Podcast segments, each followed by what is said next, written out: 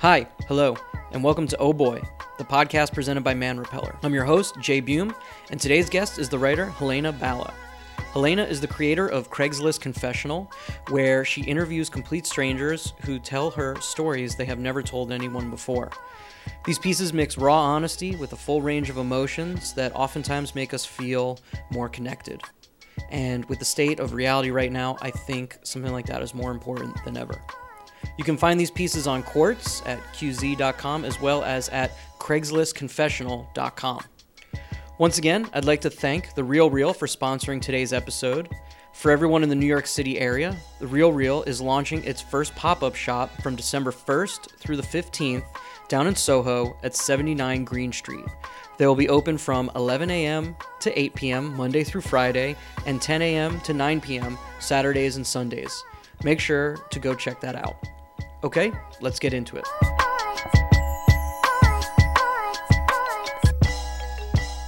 I love that you you reached out to Leandra initially. Yeah. Thank you so much for doing that because I, I didn't know about Craigslist Confessional at all. Yeah. I became really enamored with it. So I, just before we get into it, just for, for people who are listening who don't um, really who, who are hearing about it for the first time, could you just maybe just talk a little bit about it, what it is, and how and why you started it? So Craigslist con- confessional in its infancy was essentially just a knee-jerk reaction to something that I was seeing when I was working in DC as a lobbyist, which is that people don't really they're not really honest. There's a lot of duplicity and Right. dishonesty. Right. I felt in personal interactions and then of course definitely in business interactions Mm-hmm. with people.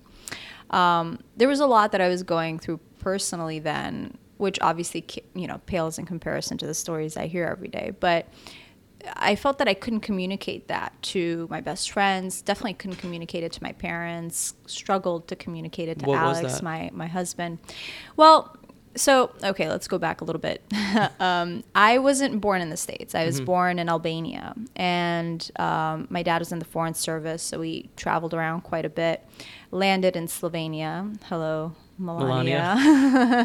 Landed in Slovenia, was there for about five years, and then we moved to the states. We moved to Connecticut, and when people hear Connecticut, they think Westport, Greenwich, Right. Fairfield, Right. perhaps. You know, that's kind of what they associate it with. And I'm from a little town called Bridgeport. Okay. It's super diverse. Uh, I lived in a very um, Puerto Rican neighborhood. Mm-hmm. Um, so I kind of grew up, quote unquote, listening to a lot of like reggaeton. But it just wasn't, you know, it was it was kind of a different upbringing because while it may lead you to believe that, you know, okay, being in the foreign service and traveling around a lot, you know, okay, parents or family was well off or What, something. what, what is the Foreign Service? I'm not familiar. Foreign, so my dad was in the Albanian Foreign Service, not the the American one. But essentially, what it is is they pick uh, civil servants to go abroad and serve different political slash cultural slash um, different roles in embassies. So my dad was appointed the ambassador of Albania to Slovenia.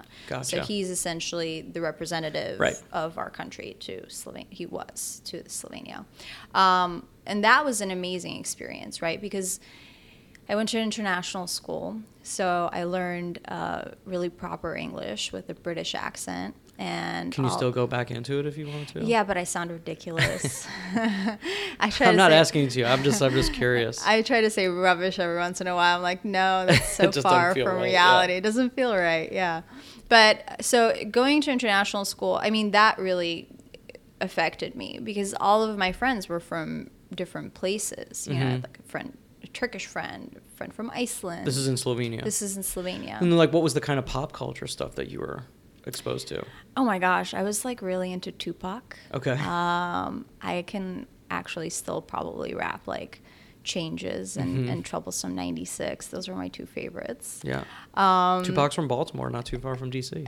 There you go. Yeah. So, um, and then I also was into obviously like the Backstreet Boys, but I was still even so like I wasn't into Nick like everybody else. I was into AJ, the bad boy. Do you Oh. even, does anybody even remember Yeah, AJ? AJ had like the really thin. Yeah, the the but the really weird No. chin strap. Oh, what, what do you call yeah, that? like it was just like um, Oh, like the oh yeah, it was just like a really bad sculpted facial hair, like it was awful. real thin. It was bad. Yeah, I had a chin strap at one point. Not thin like that though. Not thin like that. Oh gosh. You know, my this beard wasn't. You know, Rome wasn't built in a day. You know? that took time. That it took some time. Yeah, that's a story for another time.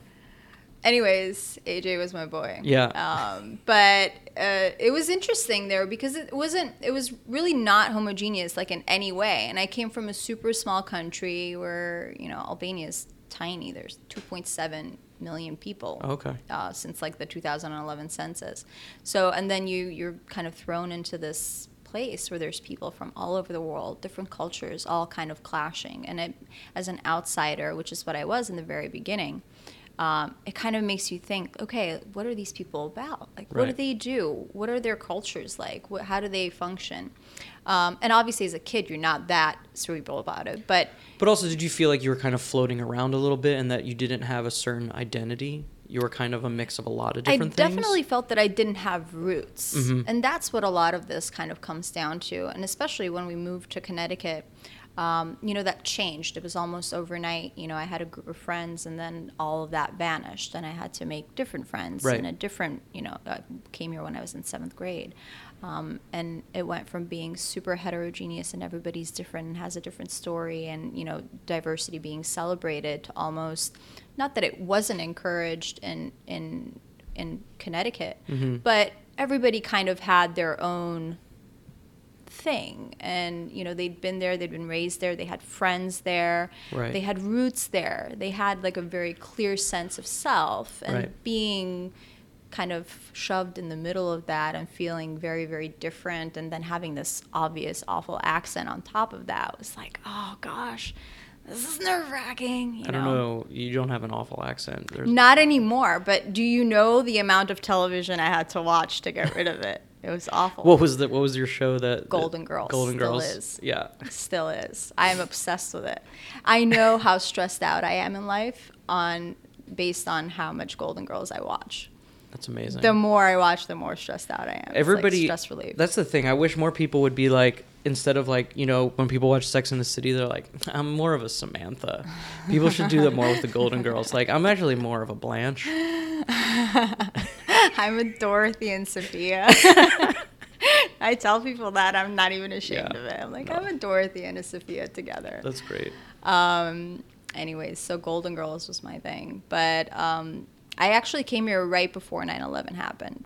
So it was almost like an immediate shift in the way that I was regarded by like my friends and peers before and then after. Oh, people, you felt like ostracized after 9/11. Mm, I, I wouldn't say ostracized, but there's one event in particular that kind of stands out in my mind, which is very weird because I, I, I'm not sure why it would. It wasn't something that kind of broke me or changed me. It was just something that I noted and then I was like, oh, wow, so this is part of my Mhm, reality now. Um, it was the day right after 9 11, we went to school, and one of the girls uh, in my class called me a towel head. And I was like, what does that even mean? What is Yeah. a towel head? Am I, I'm not Muslim. Does she know? Not that they're, you know, not that it makes a difference, but, you know, I'm not, we're not all from like, but this is xenophobia at its Right. best, right? You're a stranger, you're different, Right. you're bad. Um, so she said that, and I went and told my teacher because awful thing to do, but still, I, I tattled. And I told my teacher, and my teacher was like, Well, that's not a nice thing that she said. But I remember that she wasn't punished. Like, she didn't get detention or anything. Like, my Mm. teacher didn't talk to her. It was just one of those, like, okay, this is going to happen because people are scared and they're afraid of anything that's different. And so I noticed that, and it was just like, it kind of even entrenched even more deeply into me that idea of I'm different, and it went from being, you know, different in a great and a celebrated way to different to not in necessarily the best way. Mm. So that was kind of what growing up there was like. What was uh, What was your family like? Were you Are you close with your family? I'm very, very. Cl- I'm an only child. Oh, me too. Yeah, so I'm very, very Kind of. close. I'm kind of an only child. I'm kind of an only child too. Okay. I grew up as an only child. Me too. Okay. Yeah. Yeah. Um, so yeah, my I'm very very close to my parents. I absolutely love and adore them. But my dad actually wasn't here when we first moved here. He went back to Albania. He was working um, lots of political turmoil in that country, and Mm-hmm. he was working there for a while, um, kind of writing for newspapers. He was part of one of the political movements there, the Democratic movement there. Um, That's cool. How did he get involved in all that stuff? you know, my dad has a fascinating life trajectory. Yeah. Um, and you can probably cut all this out later, but I'll tell you anyways for the sake of conversation. Um, in Albania, you don't really have a choice for like where you go to school. You it gets picked for you depending on who you are and your family name and you know uh, back he was raised during the time of socialism. My dad and my mom both were. Um, so my mom went to med school and became a doctor, and my dad. Um, I don't even know what the word for this is, but he helped raise chickens in a cooperative. Okay. Like that's what his schooling Community was. farming? Yeah, Yeah. I guess. So that's what he did. And then eh, and he was absolutely brilliant, like very very good at math. And he had a mentor who saw that in him and was like, "We're going to help you out." And so he eventually kind of moved up the ladder there and then made a name for himself and then somebody at the Ministry of Foreign Affairs kind of perked up, noticed that he was doing really good work and was like, "Why don't you come and work for us here?" So he went to the Ministry of Foreign Affairs, started working there, became a career politician, and then he got this appointment to go to um, it was either Paris or or Ljubljana, and it turned out to be Ljubljana. So we went to Slovenia for five years, and because of diplomatic immunity, my mom couldn't practice. She, she couldn't. So diplomatic immunity goes both ways. Yeah, Good so- on the parking tickets, bad, Bad on, on the on the career. bad on the career. Yeah. Yeah. So my mom couldn't couldn't practice, and she Yeah. just kind of didn't didn't work as a doctor for five years, and then you know we came here. When you that- came here, was she able to start working as a doctor? no, again? because we so we needed the money, and there was really no way. My dad was making very little money. I mean, incomes in Albania compared to here, it's just it's like peanuts. Mm-hmm. You know, you make nothing. You can't live on an Albanian income in the states. But he went there and he was working, and my mom needed to get to work as well, just to support the family. And so she started cleaning houses Mm. And and I went with her when I could when I wasn't in school, and that's how we got by for Yeah. the first few years. Um, That that seems to happen. A, that's that seems to happen a lot. A lot of immigrants who are like highly educated, highly skilled, they come over here, and it's just uh, you have to start all over again. Yeah. I never understood that. I mean, it's it's really tough, but it's also understandable because the medical system in Albania is nowhere close to what it is here. Mm-hmm. My husband's a doctor, and I mm-hmm. know his training, how rigorous it's been, how difficult it is to become a doctor nowadays. For my mom to have bypassed all that and just gotten the MD behind her name with a different type of training altogether would have been unfair. Sure. So at the very least, she had to take a bunch of like medical prerequisites and then you know take the step the boards and then you know gotcha. and then eventually get the md which she couldn't we couldn't afford to do so Mm-hmm. i went to school and she went to work and that was the first few months were absolutely horrific i mean she went through this really really deep deep depression um, i mean can you imagine you know going from being a doctor and then an ambassador's wife to cleaning somebody's Yeah. toilet I cannot. I cannot. It, I'm sure on her ego it wasn't easy, but Did that? Did her depression affect you in any way? I mean, yeah, the the, the roles definitely turned. The tables turned. The Yeah. roles switched. I became my mother's keeper. You know, there's no, there's very little when somebody's like actively crumbling in front of you. There's very little room to be selfish and say, "Well, this is hard for me too." Right. You know, you just kind of have to pick up the slack for everybody else and you know put on a happy face, be brave, and and help everyone out. So in a lot of ways that kind of still carries on you know I, Yeah. I, I, I like taking care of my parents i never thought that the responsibility hurt me one way or another but it, it definitely kind of bypassed a lot of crucial steps in childhood you know Right. so Well, you know that was if that was taking up your time. Do you remember the first thing that you were really interested in? I, w- I always read Yeah. and i always wrote Yeah. but i read and i wrote out of necessity you know this was What do you my mean by that? this was it was my escape it was Mhm. something that i needed to do i read to escape and i wrote to process um, What were you reading? a lot of stuff that was in retrospect super inappropriate you know like i read lolita when i was like 13. Yeah. And I just didn't get it. And then I went back and I reread it and I was like, oh, this is interesting. Right. And I was really encouraged to read. You know, my folks, they really, that that is the one thing that they always said is read, read and study and learn about the world and be curious. And that and then I wrote because I didn't really I mean I couldn't really talk to my mom about how I was feeling and my dad wasn't there and so that's really where the seeds of like processing my feelings and thoughts through writing were sown. Um, and that's something that I do to this day. You know, it's like I need to get something scoshed out. Yeah. I'll take out my little tr- ooh, Oh, it's okay. trusty notepad over here and Yeah. I write my stuff down. And Yeah. that's how things get processed. That's great. Did your uh, did your parents have a plan of what they wanted you to do? Were you kind of left to your own devices? No, I really wasn't. Um, you know, and a lot of immigrant children will tell you this, but essentially, my parents were very. I, I don't want to say rigid, but they Mhm. wanted me to do something that was going to make me an easy living. You know, uh, something traditional. You can be a lawyer, you can be a doctor, you can be an engineer, Right. and Something um, like stable. something stable, something that you know is, is steady work. Yeah. And I remember I'd always been told, oh, you know, you would make a great lawyer. You're so verbal. You speak so well. You argue so well, which is stuff that people say all the time. And yet, none of it matters when you're actually in law school. It's like very, very, very different, you know? so if you're ever told, whoever's listening, go to law school because you argue well, don't. Don't do it. Uh, resist. Anyways, so law school had always seemed kind of like that, okay, this is what you should do. That was instilled at a very early age, do you think? Um, a large part of it was kind of my own doing Mhm. because I was looking for. I, I knew that there was pressure to find something to do, and I was looking for an outlet. and And I thought, you know, well, if everybody's telling me that this is what I would be good at, and maybe I should listen up and Mhm. and you know heed their advice. And so, You never had like any like sort of rebellious streak or just Absolutely none.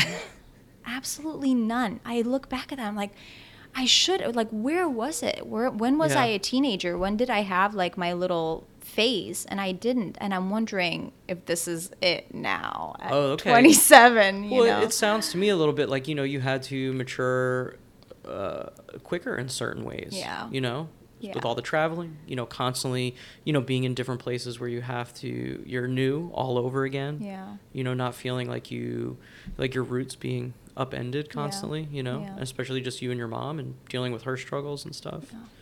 So it's like you got to do that, and now it's now it's your time to uh, flip it up. to maybe be a little bit more selfish Yeah. and, yeah and be more more introspective but you know i i i never saw this as like the opportunity cost i always saw it as the benefit of being raised the way that i was Mhm. you know it's it's it's a good thing i don't know i always think that if you go through a lot of things that are character building it's exactly that it's not a hardship it just Oh no! it's yeah. this wonderful experience that Yeah. has shaped you Oh, completely, completely. I, uh, I, I, I couldn't agree more. So, so in your mind, you're just like, all right, gonna, I'm gonna go to law school. Gonna I'm gonna go go, down this road. And like, so, what was that process like for you? So I, I applied to law school and I got in. I got in at GW. You know, my goal was to go to like a top tier law school. So as long as that was checked off, I was like, Mhm. okay, this is fine. I'll go. So I got into GW and I had been in DC for undergrad at that point for four years. I was really excited about the prospect of staying for three more. So I heard back and I was ecstatic. And I Yeah. remember my dad kind of walking into the living room and being like, What is going on? I was like, I got into GW. And he was really, really happy. Like, probably the happiest I've seen him. Were your folks still in Connecticut? Yeah. Okay. okay. Um, so I went, and then I knew probably within the first semester that this was not what I wanted to do. What was going through your mind where you're like, I've made a huge mistake? I've made a huge mistake. and then what made you keep going through? Your, were you, was it something along the lines of like, I've already put in so much work, I just need to finish what I started? Both, both. I think sticking to it, the idea of finishing what you started, Mhm. um, just inertia. You know, I'm here, the money already lost after you know a year of law school, um, and then the idea too that okay, a law degree is very flexible. Um, you can do anything with it. You know, this is what people always tell you. you is that do- true? Yeah. Okay. To a certain extent, yeah. Yeah. But then, you know, we, we also have a hoop jumping society, you know, like things that, oh, you, you went to law school. Okay, so you must be able to read, write well, argue well, Right. you know, things that people assume when you've done certain things. Absolutely not right. I mean, I went to school with some not very bright people, but that all said, you know, I, I, I, I saw it through just because I felt that I had to. And in retrospect, I'm kind of torn. I'm 50 50 between I should have left and, you know, okay, I'm kind of glad that I stayed because it's always a good backup plan. Um, but I don't know. I think uh, a few more years and I'll be clear on whether that was a good investment or not. Well, what did you have in mind to do after? What were you going to do with that degree? You know, I wanted to. I always wanted to, and and you know, Amal Alamuddin made this like super popular, but I wanted to go into human rights. Um, I had worked in uh, human trafficking on the policy side of human trafficking before that, and uh, I worked on a lot of civil rights issues and, and human rights issues While you were in school? while I was in school. So were you like interning at different organizations? of course, yeah, you kind you have to when you're Yeah. you know, I, I interned at the Leadership Conference on Civil and Human Rights. I interned at the Office of Civil Rights at the Department of Energy. What was it like being Um, exposed to all those different organizations? You know, working on the NGO side of things Mhm. is uh, pretty amazing because there's a lot of latitude to do a lot of good work. You just have to have some foresight and also be okay with feeling like you're you know sharpening pencils and pushing papers half of the time Mhm. because sometimes it gets stagnant you know it all depends on what the what the what's happening on the hill on capitol Right. hill um, and then uh, working at doe department of energy that's like the epitome of bureaucracy Right. so if you want to feel like you're not really doing very much, absolutely, you know, if you don't want to work every day and put your mind to use and, you know, You're just really- spinning your wheels. You're spinning your wheels. going nowhere. Yeah. So go and, and do was that, that. was that frustrating for you? That was very frustrating, and I think that w- the frustration was partially lifted when I went to work on Capitol Hill Mhm. because that's really where things just get super interesting. You know, as you can be the lowest on the totem pole and still get to do some really fascinating stuff. And so I got a fellowship um, to work for um, uh, a congressman on Capitol Hill. And that was amazing. I mean, I absolutely loved that. I was doing something different every day. I had an opportunity to talk to so many people, just kind of learn about different issues, Mm. and that was fascinating. And then I took What kind of stuff were you doing? So I was doing mostly foreign affairs stuff, just Okay. because that's what I studied kind of in, in, in law school, and that was what my forte was. But it was really anything and everything. Like when something needed to be done, somebody needed to step up to do Mhm. it because it was a very small office. And so you had an opportunity to learn about whatever interested you, really. Um, Did you like the congressman you were working with? oh, absolutely. Okay. Can you say who it was or? Yeah, Joe Garcia. He's Okay. running again. Awesome. So um, good luck, Joe. But he's, you know, he was a great guy, very, very smart. And you find that there are kind of very similar personalities that run for public office. You see that um, in different people. And I definitely saw it in him. He has that, that, that spark. He was fighting the good fight. He's a very yeah, he's a very bright, very bright guy, super intelligent, and amazing people skills. So there's really something to be learned, not only on that kind of theoretical plane of okay, these are great issues that I'm learning about, but then you see the people who are actually doing the work and what's working for them and what isn't, and Where they're like hitting roadblocks and stuff, and where like things aren't moving, and all the time. where there uh, like are there ways to change things? Uh, popular opinion or no, no, there aren't. Uh, people would write in all of the time with issues that they cared about, and you know, write your congressman. Right? Yeah. You hear that all the time. Yeah. Oh, you you want something to be changed? Write your congressman. There is a list of responses that you have that you get to pick, and you send a canned response to Really? each person. You tailor it a little bit just so that it doesn't feel completely you know strange, but it's basically just somebody picking a drop down menu, you know, something from a drop down menu. And Did you find that disheartening? It's Were you what expecting it? yeah, Yeah. it's what needs to happen for things. You know, change is very incremental, and it's it, it's very very difficult to come by, and you make compromises sometimes for the greater good. And I know that sounds ridiculous, but You're speaking their language. I know I'm speaking their language. They're- oh gosh, Are you a lizard person? but you know it is true. It is true, and. um and then I did something even worse. I mean, if you think this is me speaking the language, I uh, I became a lobbyist after that. So Right, but there are good lobbyists, right? It's oh no, No, there are. There are. I'm just kidding. Um, because I guess you know, like from f- my only experience with like lobbyists is like a what you read in articles about like how the money just pushes all the agendas, and then you see like the heightened Yes, version yes. of that in you know TV and movies where you know these you, they put a face to these people and they are like depicted as monsters a lot of the time. Well, most of the time. Mm-hmm. You know, like, but there are people that are lobbying for good things.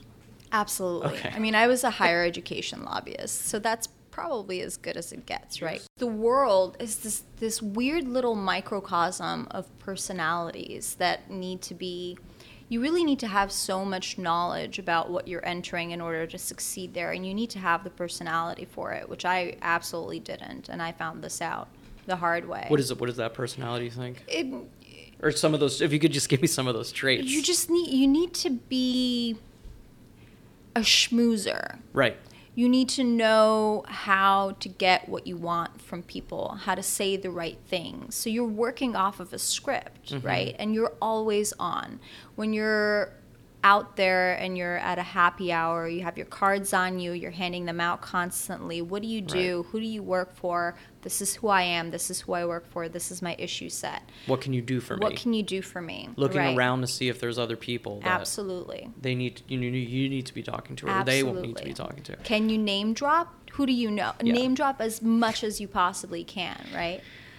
That's just that sounds so exhausting. I mean, I It experienced is. that on a different level. I lived in LA for a year, and it was just it was the same damn thing. Yeah. You know. It's exhausting. And you It meet the same people over and over and over again. These caricatures of the people that you read about and you Yeah. don't think actually exist. Yeah. And then they do because you're working with them and you're meeting them. And it's really, you know, it's like I was saying before, it's a duplicity, right? You go to work putting this mask on of who you need to be and who people think already think you are. And Mhm. you have to, you know, work within that because that's the only way to make any sort of impact or to survive in that world. And Right. if you deviate even a little bit from your script, you're done. They sense it. Well, like in in your opinion, how do you? I mean, how do things get done in Washington? Like, how do things get changed? You know, money definitely talks. Yeah. Um, so there are a lot of very important interest groups, and there are a lot of people who know a lot of other people who are, you know, Washington institutions. You know, you drop a name, and you're already at a different level of conversation with somebody. Really. Um, absolutely. And you know, you you I when I was getting a job, I was cold emailing people. Just somebody that I, you know, met over coffee randomly, like, "Oh, I'm looking for a job. Can you connect me to anybody? Here's a card. Here's this. Reach out to this person. I know this person." And it's just the most exhausting, the most tiresome thing because you're grasping at straws. You, you have no idea what's happening, who's on your corner, who Right. to actually reach out to. But that's what it's really all about is who you know. And coming from a world where I, I knew absolutely no one. I mean, my parents had no knowledge of this country, no knowledge of the field I was entering, no knowledge of really anything related to going to law school or being a lobbyist or working at the level I was working at. You know, who do you turn to that you trust? To be Right. like, hey, can I get some guidance on what the hell I'm doing here? Um, so it was a lot of trial and error, and like I said, tiresome, tiresome stuff. Did you did you reach a breaking point with it? It really wasn't a breaking point. It was a very gradual realization that this is not for me. Mm-hmm. And that's what that's when Craigslist confessional started. That's when the idea or the seeds to it kind of were planted. And a lot of people ask like how did you how did you get started? Where did you get the idea for this? And it kind of almost forces like a linear narrative of oh I did this and then Yeah, I was feeling this and then simple. I and it's never like that. I mean, I think it's like an intersection of, of my past and what it was like to be an immigrant to this country and how I was raised and maybe even a little bit of just my personality type. And then of course the unhappiness that was sewed in at where I was at my job. Part of the interruption, I'd like to thank The Real Real for sponsoring today's episode. For those who don't know, The Real Real is the leader in authenticated luxury consignment, and they will be launching their very first pop up shop in New York City from December 1st to the 15th. The concept store will feature a curated collection of its best luxury consignment, including items from Chanel, Gucci, Celine, Chloe, Cartier, and thousands more. To make things even sweeter, they will be adding new items every day, including men's, women's, jewelry, watches, art, and home. And on top of that, their authentication experts will be on hand to answer any and all authentication questions about luxury items. And make sure to take advantage of their coffee bar while you're there too. Come early and come often. Again, the details are who? The Real Real pop up shop. When? December 1st through the 15th. Where? Down in Soho at 79 Greene Street in beautiful New York City. Times? 11 a.m. to 8 p.m. Monday through Friday, and 10 a.m. to 9 p.m. Saturdays and Sundays. Don't sleep on this. Make sure to stop by and take advantage of this awesome opportunity. Okay? Back to the show. Did you have the idea for a while in your head and you were like, you know, I want to do this thing, you know, how how did it, you know, nuts and bolts come together? So here's something that I think, and this is again when you get into that trouble of like having to explain to somebody how something happened and you build a narrative and then you just tell that story. Right, I don't wanna over hear that. Yeah, yeah, yeah. Right. So I, I don't want to do that. But uh, what I was noticing in DC, now K Street is actually like a couple of blocks away from the White House. Right. I worked in Metro Center where you could actually see the White House office buildings from my building Oh, wow. Which is amazing, right? To, to, to work in the epicenter of power. Every day I would get out to go to work. I would get off of the train station, Love that DC Metro, man. DC Metro, and there was this lady who uh, was always kind of underneath the awning, rain or shine or whatever. And she has this publication in her hand. It's called Street Sense. It's a homeless publication run by homeless people, Yes. written and Yeah. compiled and everything by homeless people. And so she's standing up there and she's waving it around and she's screaming street sense. Um, and, and she's in a wheelchair and she sings this song, which is I Believe I Can Fly by R. Kelly. And the irony of it just always upset me. So I started my day off kind of feeling like, oh goodness, you know, there's, and this isn't the only person, right? You walk down that one block span to walk to the building, and there are four homeless people that I can still name. I Yeah. like remember their faces. I know what they look like. I know what they did on a daily basis as I pass them and this bothered me. You know, we we we live in arguably the most powerful country in the world. Um, I worked in one of the richest areas in the United States, and yet homelessness is pervasive and persistent. And honestly, it seems like nobody gives a shit. Because in that area, thousands of people a day, thousands of powerful, wealthy people a day pass these people and completely ignore them. Mm-hmm. So just by virtue of working uh, uh, and going to a lot of events on Capitol Hill, I'd get like free box lunches. This is how they get people to go to their events is they offer free lunch, right? Mm-hmm. So you go and grab a box lunch and I'd bring it to one of the guys who stood in front of my building every day. And this guy, I don't know his name. I, I don't remember. I don't think we actually ever exchanged names, but I call him Joe. And I change all the names of all my stories anyway, so it's anonymous. But I call him Joe. And, and Joe had very obvious mental health issues. And I would bring him the box lunches, buy him a soda every once and again.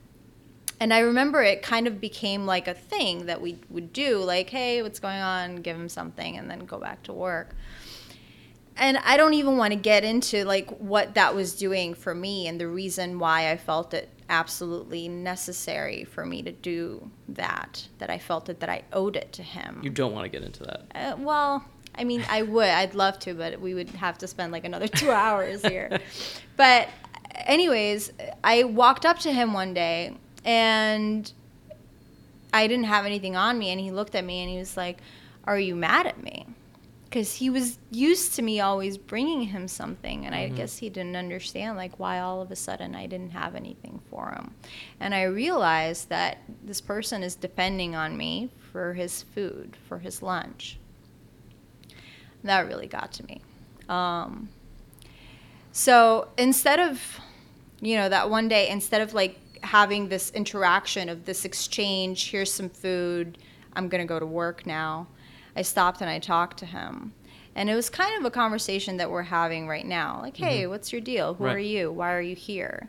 Um, i asked him a bunch of questions. And he kind of like he wasn't annoyed. Like you would expect somebody to be annoyed when you're asking them a ton of personal questions and, and now they don't even have their lunch. But he seemed really like genuinely interested in talking to me and so we had this really weird cerebral conversation and i told him about a lot of the stuff that i was feeling which is a lot of the stuff that i've shared with you right. feeling alienated because of my work feeling like i needed to do what i was doing feeling stuck in what i was doing um, unsatisfied but then also like i owed it to my parents to do it and to continue on and to fulfill their expectations of what they needed from me mm. and um, and of course that was a pressure that was that was weighing on you oh absolutely yeah. and it didn't obviously i wasn't completely oblivious to the fact that i'm sitting here complaining to a homeless man about oh how difficult my little life is working right. as a lobbyist and making compared to what he was making a, a ton of money but we had this conversation and it felt really genuine and real and more real than anything that I'd ever shared in a really long time with somebody. Right, because you've been having a lot of these superficial, like schmoozy kinds of there conversations. There was no barrier. Yeah. Barrier. There was just barrier. There was no barrier. it's the French way of saying barrier. there was no devotion. there was uh, there was really no barrier, you know, because I, I didn't know him and and he didn't know me, and I felt that I could share with him things that I couldn't really share with people that I had a relationship with mm-hmm. because, you know, what would they think and all of this stuff. So. Do you think because of that in DC, because you never knew who were the people you could trust, who were the people that were your real friends? Was it kind of that sort of scenario? Yeah, but not only that. I think it it's not a DC thing. Okay. It's a world thing. Yeah. I think that there's really something it's a twofold risk that you take telling something somebody something really personal about yourself that you don't often share. The first risk is that information in any way, whether it's something that affects somebody else or not, is power. So having information, somebody having information about you feels almost like a transaction of, right. okay, I'm telling you something, and now you know this about me, and I've never told anyone this. Uh, but then the other side of that is if this person then goes and breaks that trust and tells somebody else, or not even that, but while you're telling them this story, this person like raises an eyebrow or mm-hmm. says something that strikes you as maybe even a little judgmental or strikes you as you know you're not being understood and right. you, then that's an, like a twofold break of trust because you've trusted someone you shouldn't have so there's a lot of fear associated with telling somebody something about yourself that you aren't comfortable with um, and this was non-existent with this guy on the street. He knows nothing about me. Why would what impetus would he have to use this information against me? And then who also who would he tell, you know, oh this random girl that I ran into was fetching about yada yada. So um, that's really where it came together. This idea of I just had a conversation with a stranger, and it was more cathartic than anything I've done in a long time how do I duplicate this? Mm-hmm. How do I do this again? You just wanted to. Were you, was it? Did it come also out of like a wanting to connect with people too? Absolutely. I mean, yeah. there is there was a need, especially now. This is where it's more DC centric, where the alienation there is real because, as I was saying, you need to play a role. You need to be somebody, especially to succeed within a very specific world. Mm-hmm. Um, and you probably had similar experiences you were saying in LA, where mm-hmm. you, are name dropping and you know. Oh, I wouldn't do it. You wouldn't. I wouldn't do it. Is that why you left? Well, I mean, I was just there. I was working on a documentary, and when the when it ended, I was like, time to get back to New York. Yeah. So it was a need to connect as well. Mhm. Um, and on my part, I thought that my kind of natural ability to listen to people would come in handy in terms of having these conversations and, and duplicating this experience. And that's when I posted the ad on Craigslist. Yeah. And what was Um, going through your head when you first started doing these? Would you call it? Would you consider them interviews, conversations? conversations. Yeah. Yeah. Um, my first idea was nobody's going to respond to this. My first thought, and I posted the ad kind of, you know, like when you send like a bad email or you respond in a way that's like not very well thought out, and then you're Mhm. just like, oh my gosh, that was such a bad idea. Yeah, it's like I should have thought about this before I hit send. I really, yes, I should have. And you're like, ah, I want to take it back. Yeah. And so I posted the ad and I was like, oh, you know, this is just so misguided. But I didn't take it down to my credit. And I, I woke up the next morning. This was at night when I posted it. I woke up the next morning and I already had a few responses. Wow. And I never thought that would happen. I thought people are going to read this, it's probably going to get flagged, and then that's it. Um, and that could have happened, and I probably would not have pursued it. Well, when when did you know that you wanted to, you know, leave working as a lobbyist and do the full time? I had done several meetings already. I had met with a lot of people and Different publications. Oh, people. I'm sorry. I meant. Uh, I thought you meant you had met with people to like as a way to publish the stuff. oh no no no no no no no this was You like had met with some- very right. yeah no just I had been having conversations with people Mm-hmm. through the ad and And you were meeting people in person. I was meeting people Yeah. in person when this first started. This was all person, like eye to eye, Yeah. sitting across from them, having a coffee at a Starbucks. Yeah.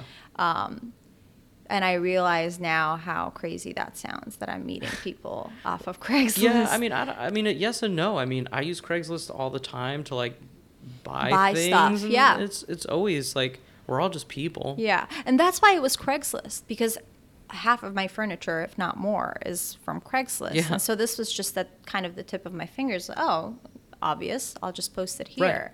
So it was under the personals strictly platonic section. Mhm. Um, I used to look at the misconnection stuff All the for time. a chuckle too. Yeah. So this was just really, you know, the first thing I thought of, which is why it got posted there.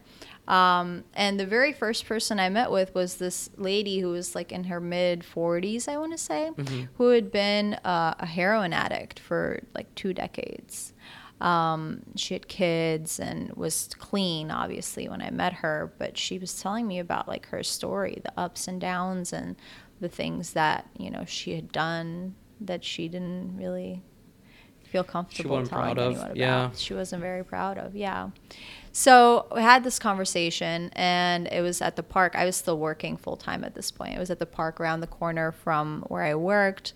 And then I walked her to the train station, and I went back to my office, and I sat down in my chair, and I had this moment of, oh my gosh, that was so surreal. Mhm. And how do I get myself from that place to writing about this memo? You know, Right. it just seems so insignificant, so stupid compared to what I've just done. Did you think about how you could make it work financially? Was that a concern? Absolutely not. Yeah. No. This was this was at its infancy and always at its heart has been a project about connecting with people Mhm. and giving them a place to say things where they feel safe Right. and where they feel they can share anything without This idea of connection is really interesting because we are so connected in in so many ways, but not really connected. superficially. Superficially, right? Like Yeah. m- my Instagram, like that's that's not, you know, or anybody's Instagram. Yeah. It's highly curated of how they want to portray themselves Absolutely. Or email, even emails, I find are just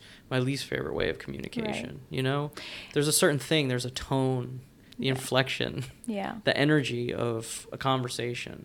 That is very different from what you get with social media and any other really electronic interaction. But I think we have this falsehood, or I think we have this belief. I think we falsely have this belief that we are more connected than we really are. Yeah. You know. I think that the connection actually, I would argue, makes us even more alienated, Mm-hmm. right? Feeling that we're always plugged in, whether it be Facebook or Instagram or Snapchat, you know, you're sharing these filtered versions of the highlights of your life.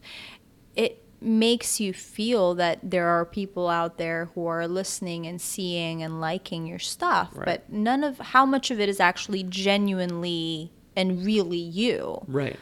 You know, when I'll, when I'll make a video and I see it has view counts, that doesn't mean anything. That's just a number on a screen. Yeah. You know? But that is a moment of people when they see that that Right. number and they see that it's high or low. It's the validation of it, and Right. that's what's really psychologically the most harmful part of I c- I- social media and I completely numbers. agree. I completely Um, agree. And you don't get that when it's just a random stranger sitting across the table from you. And the idea of an audience, which is always present when you're having these conversations or putting anything online, is not there when you're talking to a random stranger, right? I am your audience technically, but my interaction in that conversation is so minimal that it's almost like I'm eavesdropping on a conversation that somebody's having with themselves. And only when you banish the idea of an audience do you really get a genuine, heartfelt kind of conversation with the person, you know? Mm-hmm. Just creating that sphere when they feel that they're alone and they can say anything. What was important for you to do with this project? You know, we've talked a lot about masks and we've mm-hmm. talked a lot about filters and and the duplicity of feeling like you have to be someone else or you have to live a certain life or you have to say certain things. And this is a place where you don't have to do anything. I'm there for you to basically say to whatever you want to share, as mm-hmm. much of it or as little of it as possible. So it's an opportunity to really unload, unburden. Has doing the project changed you? Yeah. And not in, you know, not always in a good way. You always think that, oh, this is great. I've learned so much, yada, yada, great, wonderful. But then you take on a lot. You take on a lot of people's problems. Right. Like, I mean, how, are you able to, like, you know, open yourself up enough to be sensitive to what people are saying, but not enough where you're just carrying it around You can't you? do that. There's absolutely no way to do that. Yeah. And my husband will tell you he's an emergency room doctor. You either care all the way or you don't. Yeah. There's no gray area. Yeah. Um, and so I care all the way. There's really no other way to go about it because people sense when somebody's hedging. They sense when you, you're not invested. They sense when you're guarded. And then there's no point to doing this. Right. And so I really need to make myself vulnerable to the story so that I can understand about it. And then on top of that, so that I could process about it and write about it in a way that's honest and true to what the person has told me. Right. Otherwise, what's the point of it? You know, Yeah. I really need to let it soak in all the way. Have you connected with people that have read the story, read your, you know, your articles and uh, talked about how it's affected them? Yes. Uh, so I get a lot of emails Yeah. from the the quartz column, and I think a lot of people. It's funny. Some of this stuff ended up on Reddit, and Reddit is a hell of a place. But Very uh, interesting place. Yeah, there were people commenting on the article, and it's very divisive. You know, you have a lot of very opinionated people who fall on one side or another of an issue. You know, there was one on immigration that was posted last week. There was another one on a guy. Oh, about oh, the guy who was uh, working with his father doing Yeah. construction and stuff. Yeah. Mhm. Um, and people were commenting on it on Reddit. There's uh, something about I don't read these, by the way. Alex does, and he tells me what's going on. Yeah, you can't read the comments. Uh-uh. I have a personal policy. I won't read comments. Don't like, read the videos com- and stuff. exactly. Mm-mm. I won't do- Um, It's just people working out their own issues. Yes, but that's good, right? Like that's Yeah. what I want. I want that. Um, and then there was another one that got, also got posted on Reddit. It was this guy who was having marital issues and was just at a weird gray area in his life and just couldn't seem With to. the with the car with driving home where he yeah, has his like the 38, 38 minutes. minutes. You should have you should see what these people had to say about the guy just oh like oh you know maybe he should be nicer to his wife and then there were other people saying you know i i feel like this guy i've Yeah. been there i i share these feelings you know and what's wrong with being vulnerable and You're allowed to have those feelings. Yes, exactly. But then you get where people are just like, "Oh no, you're not," and then you know somebody else has another. It's just it's wonderful, and it's a very productive conversation. And even if nobody's agreeing about anything, at least people are talking about it, Right. And they know that that's out there, and people are feeling this way, and that's exactly the point of it. It doesn't have to be beautiful and pretty and productive, and put a bow on it and take it as a life lesson. As Right. long as you're talking about it. That's exactly what you're supposed to be doing. you know, I feel in general we're we're moving towards like a more of a culture of openness and sharing, oversharing. Mhm. You know, and um, you know we can connect with people over the same things that we're going through. You know, it's a lot easier for us to feel less alone. Mhm. You know, if we're struggling with certain things because there's more people sharing and their Yeah. experiences and what they're going through. And the thing, I guess, my question on that for you is, you know, where do you go from there? Like, where do you take it from there? Besides just being like, oh, this person's going through the same thing as me. Like, what's the next step in that? it just you know taking away like action items from something like this i think is counterproductive because there's really never such a thing as you know reading like a top five list of what i do in the morning so that my life is better and then that Right. actually working out for you. And i don't think that the stories are like that either where you read it and you're like oh so this is what i should do. It's more so like a gradual information of the holistic person and their way of being about different issues you know? It's like mm-hmm. the shock value of some of these stories will I think start a process of internally getting a person thinking about different things that they otherwise wouldn't have. And in the long run, I think that will have an effect. But the impact of it, I don't think will be like that, you know, course. immediate. Well, no, but also it's just like, uh, you know, just reading that guy's story about his 38 minutes that he has to himself every day. You know, I'm not in that situation, but, you know, that could be a scenario that I'm in one day. And just like kind of having that in my head is like, this is, a, this is one way it can go. Yeah. And if you see that, what are the steps that you do to avoid getting to that Right. spot in a way? You know, that's a- how I was, when I was reading Yeah. it, that's how, that's how I was kind of like reacting to it. Right. You know? It's a it's a point of reference, and it's really an internal uh, reflection that this stories like these start for people, and I hope they would. Right, where it's you're reading about the guy, and you either are him, and you you do associate with a lot of his feelings, or you're not, and you fear becoming him, Right. or you're just totally different, and the story doesn't resonate, and it's like whatever. I just wasted five minutes of my You're life. just a cold, unfeeling robot. yeah. and that happens. Yeah. So it's totally fine. But the fact is that these stories, they're very, you know, and I'll speak to people and they'll be very concerned about, oh, well, will I be point, will I be, will it be obvious that this is me? Mhm. And the way that the stories are written, it basically is impossible to know who shared the story because what it captures is the feelings, right?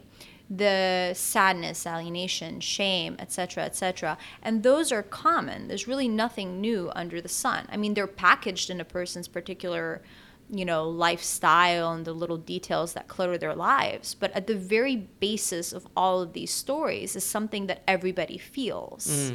Um, and that's what I really want to evoke here is that idea of you've been here, you've seen this, and it scared you at some point. So be aware of it, like take it in, internalize it. And maybe this will make a change. Maybe it'll make a difference. Maybe it'll ho- open up like a part of your heart that was didn't understand something like this before and you'll be different to somebody Right. because you'll understand like we all carry our shitty burdens around and so maybe All the damn time. all the damn Yeah. time yeah It's luggage that's hard to lose. yeah, um, what's your favorite thing that doing this has allowed you to do? I don't know if everybody else does this you know sometimes you sometimes you feel like you know everything there is to know about yourself and sometimes you feel like you're clueless and you have no idea like Right. who you are and what makes you tick and what you're doing and and why you're here and i feel like i'll go through my life sometimes and i'll be like oh shit yeah this is like this is something that I'm doing. Mm-hmm. I'm not, it's no longer like a testing the waters thing. I've done it. I've taken this risk. I'm, I'm talking to these people about their issues. And it makes you realize how totally insignificant you are Right. as a person, as a society, as kind of humanity in general, we share so much. So much of it is in common. And yeah, sure, some people are highlighted and they get their 15 minutes and others aren't and they don't.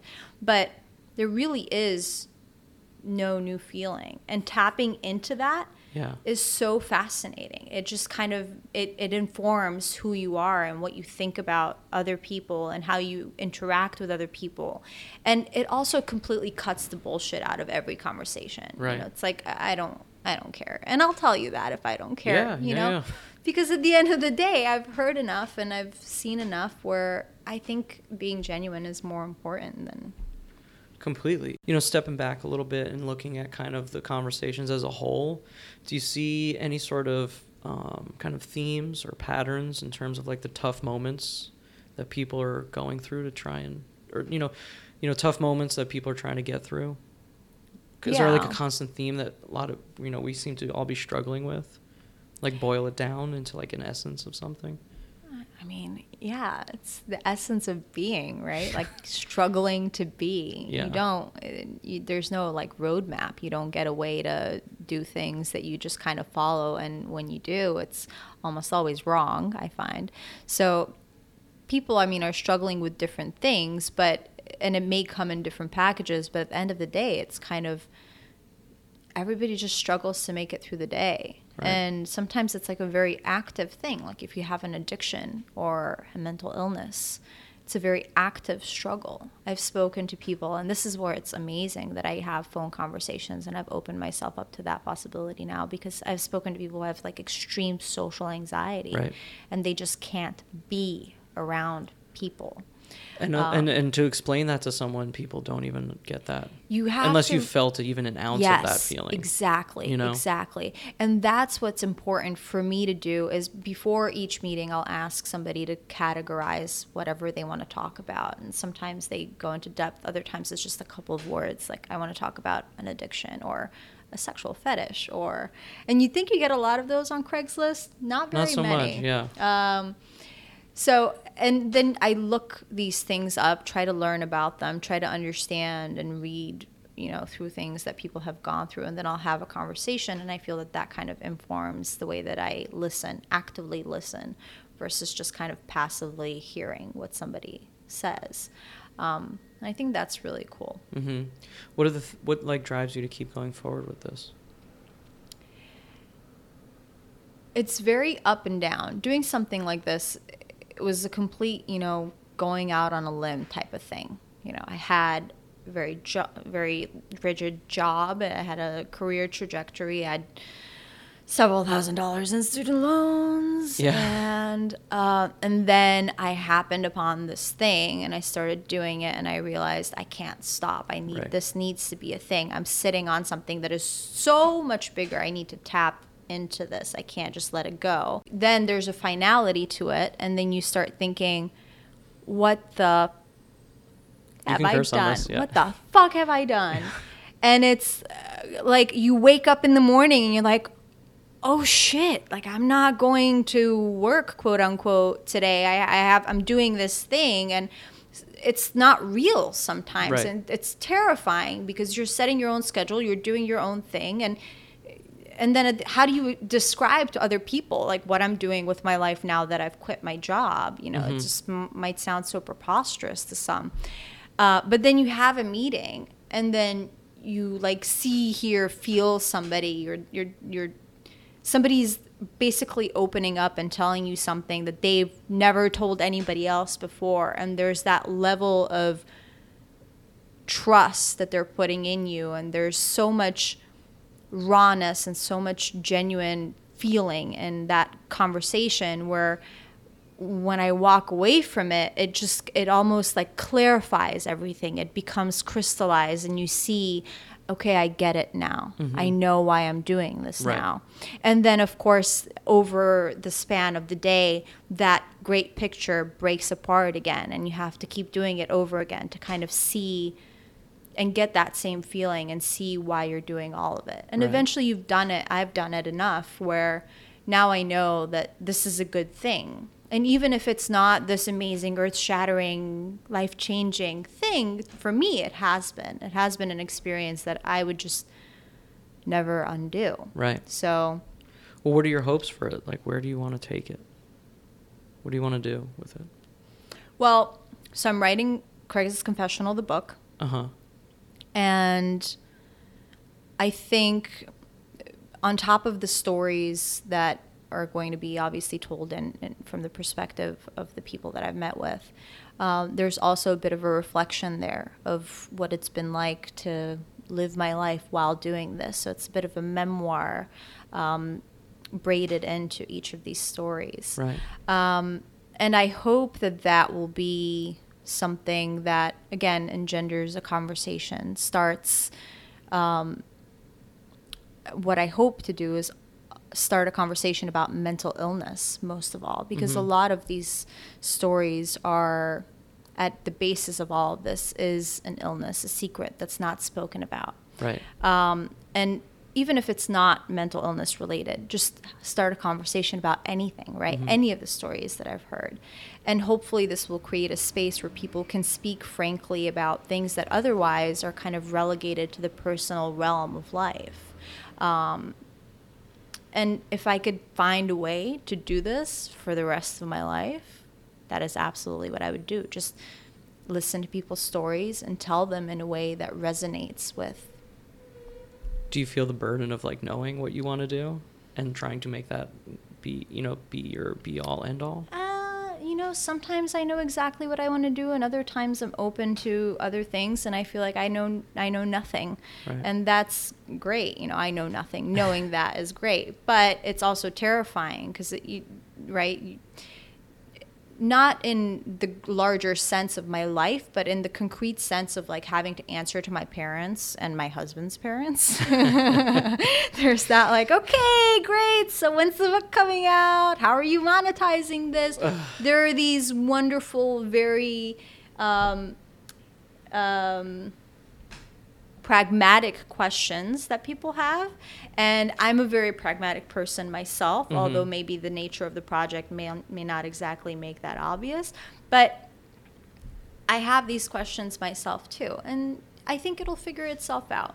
I think, you know, at the end of it, this is a great thing. And I'm okay with it being just that. Great. I think that's a great place to end it. Helena Bala, thank you so much. Thanks for having me. Yeah.